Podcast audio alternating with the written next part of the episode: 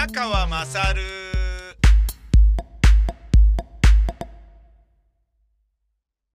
もうあの日本の結構な人数が、えー、ちょっとオリンピック、なんかあんまりちゃんとしてないから見る気なくなっちゃったなっていう人たちが結構、えー、僕が数日触れ合った人たちの中でもいますね。えー、で、僕もそんな感じになってきましたね。ってことはあれもなんじゃない？ってことはあれもそうなんじゃない？とか、なんか、そういうふうに思うようになっちゃって。とはいえ、なんかね、日本がちゃんとした形でちゃんとしたメダルを取れば、またね、盛り上がるような現金なところは自分の中にもあるんだとは思いますよ。ただね、うん、羽生結弦のね、その氷の穴に引っかかったっていうのもなみたいな気もするし、ねえ、まあ、サラちゃんの抜き打ち検査に関してもなんかやり方が随分ずさんでいつもと違ったとかっていうような証言もあるし、なんだかなね。極めつけはハンガリーの選手をね、やっぱ押し倒して、えー、転ばして進んでったのにそれがお咎めなしっていうショートトラックなんだかなとかそういうのがあります。なのでまあオリンピックに関してはそれほど今はね、えー、ちょっとちゃんと見ようみたいななんか熱っぽい東京五輪のような暑さはちょっとなくなっちゃったんですけどこれ選手に申し訳ないんですけどそんな中えー、ちょっと熱くなれるといえばふざけんなっていうニュースがびっくりしたんですけど、えー、9日間放置されて死亡した3歳の子がいて、で、それは放置したのは26歳のシングルマザー。なんだこれっていう話なんですよ。9日間放置されて脱水と飢餓により死亡したんだよね。これはね、どんなに苦しかっただろうかっていう話じゃないですか。なんだけど、なんだけどですよ。つまり、何の、この被告に対してね、何の同情も理解も寄せられるものはないんだけれど、ただ聞いてみると、え、そうだったの？っていうちょっと、えー、ことが供述から分かってきた。シングルマザーのこのサキ被告26歳。えー、キカちゃん、長女3歳を大田区の自宅アパートに放置し、鹿児島まで9日間の旅行に出かけ、脱水と飢餓で死なせた罪などに問われている。東京地裁で開かれた初公判で、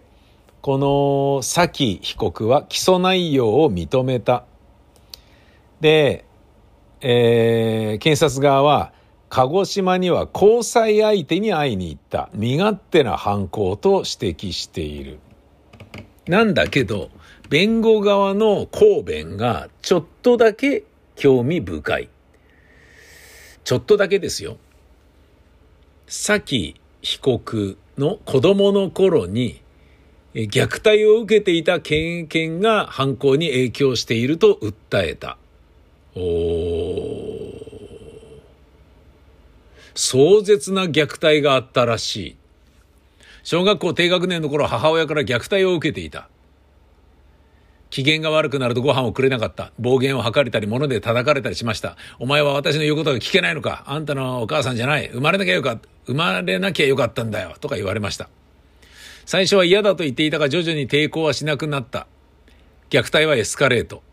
口を縫われたり、包丁で刺されたり、おみ、お風呂の水で沈められたり、ガムテープで縛られたりしたこともありました。ビニール袋に入れられたり、目隠しをさせられたり、階段から落とされたこともありました。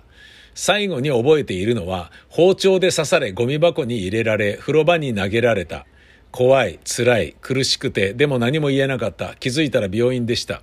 母親は逮捕され、崎被告は保護され、その後児童養護施設で18歳まで生活。自分が受けた虐待について数年間記憶から消えていた。しかし、高えー、小学校の高学年になった時に、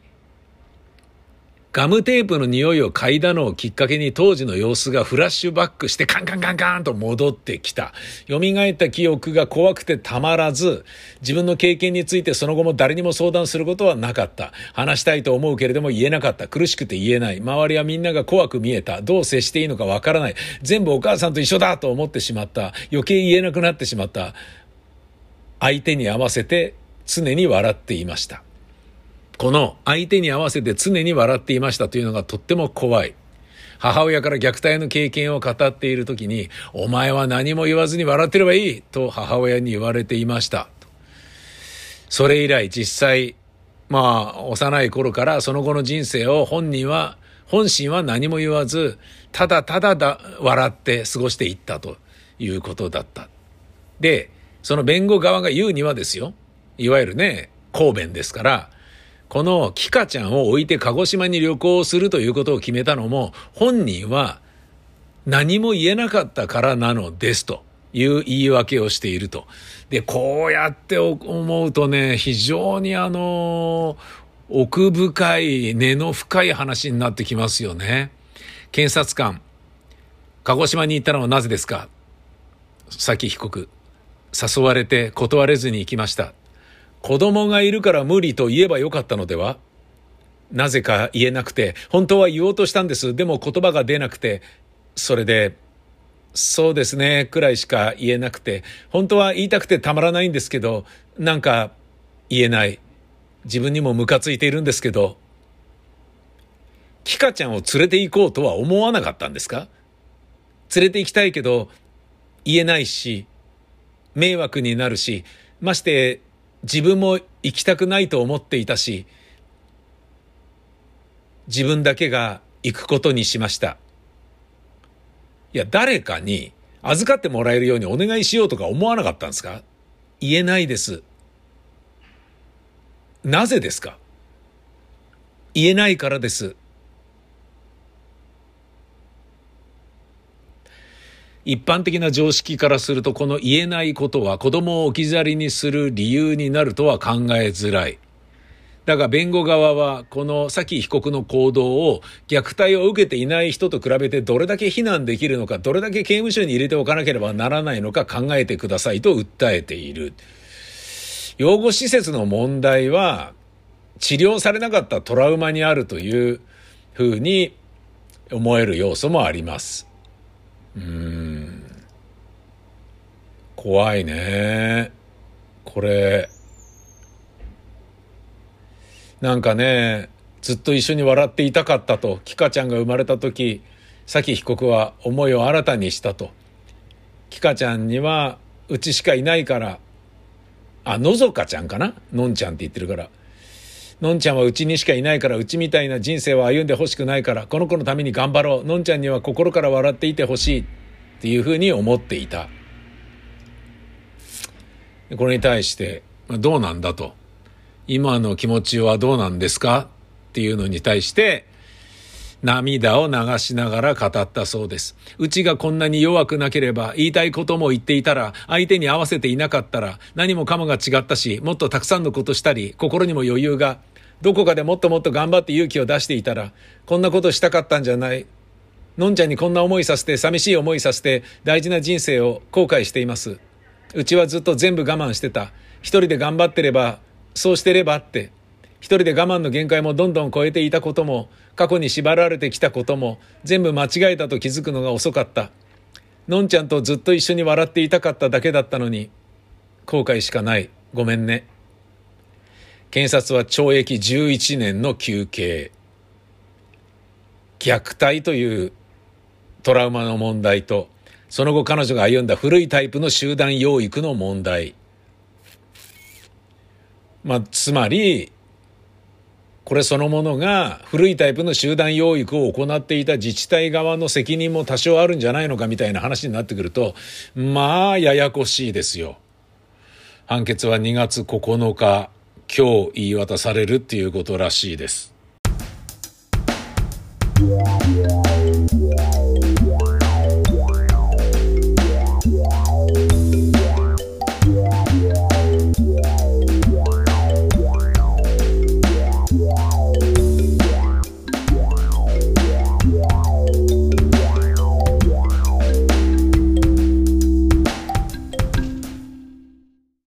明日、東京も雨降るらしいですね。この間と同じぐらいらしいので、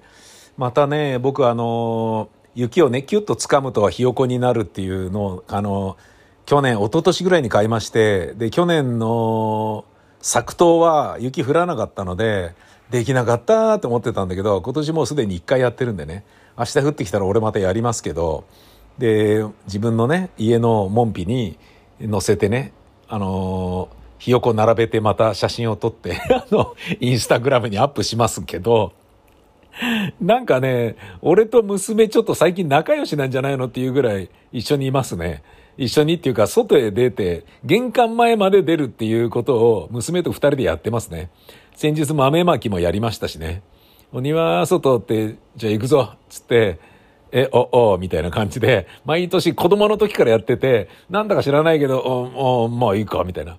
だから、なんかね、あのー、いいんですよね。うちの娘もせがれも、せがれなんかはね、もう、あの、二十歳得意過ぎてんのに、やだよ豆まきなんかくだらねえとかっていうのがまあ普通じゃないですか。だけど、子供の頃からやってるから、行くぞお前らとかって言うと、え、あ、あ、あ、みたいな感じで、なんか、断らないんですよね。うぜえよとか、めんどくせえよとかって言わずに、あまあいいけど、みたいな。まあ確かにね、節分だからな、みたいな感じで、外へ出て、ただやっぱり当たり前だから、年頃ですから、お庭外とかでっかい声では言わないんですよね。子供の頃は言ってたんだけど。それ言わずに、お庭外とかって小声でやるんだけど、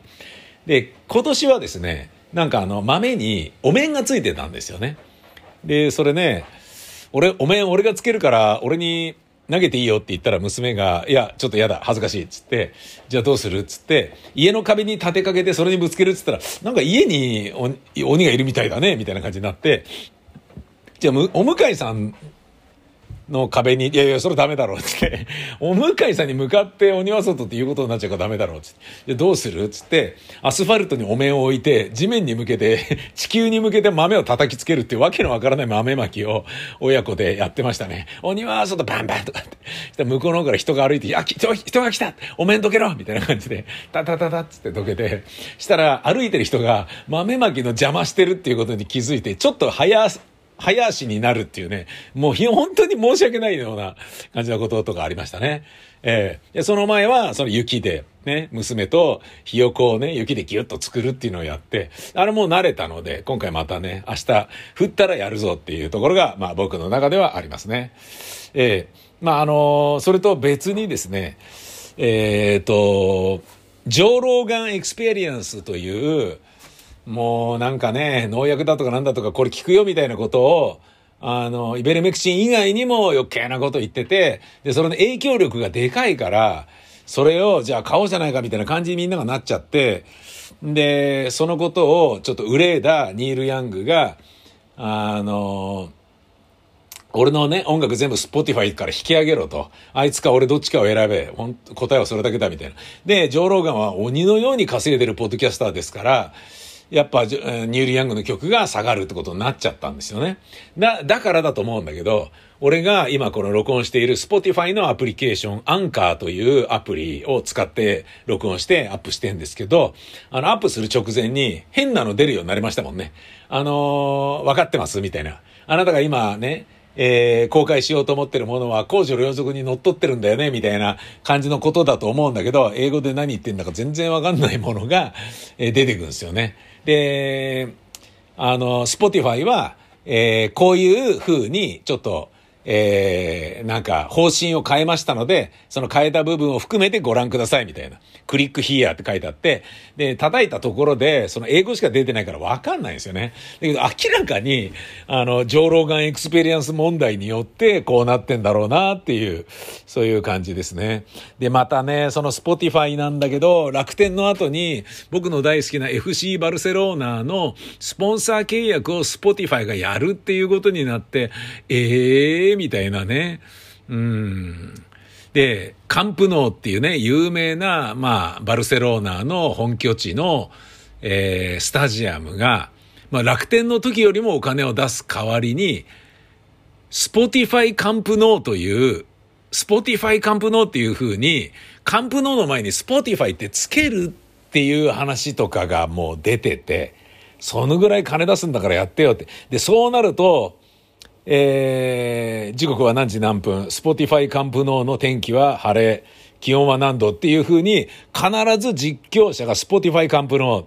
えー、次はスポティファイカンプノーですからね、つって、カンプノーは観客がね、熱いですからね、とかっていうこと言っちゃいけないんだよね。もう実況も解説も、スポティファイカンプノーは観客が熱いですからね、とか、いや、スポティファイカンプノーのホーム戦だからバルサ頑張らなければなれませんね、とかっていう、スポティファイカンプノーっていう言い方をしなきゃいけなくなるっていうね、縛りが出てくる代わりにめちゃめちゃ金出すってことでしょ？すげえ儲かってんだなと思ってね。で、そんなに儲かってんだったら別にニール・ヤングぐらいどうだっていいよみたいになるよなと。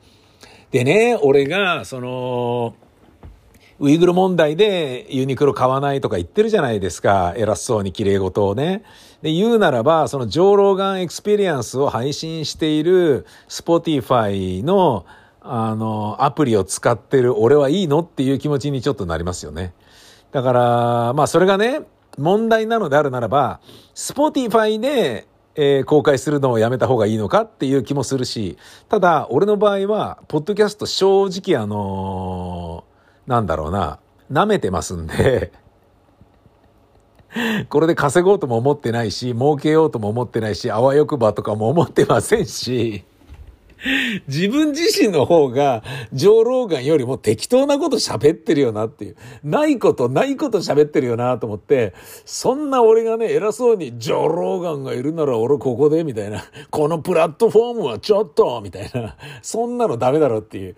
ね、ことで、このまま続けることになっておりますが、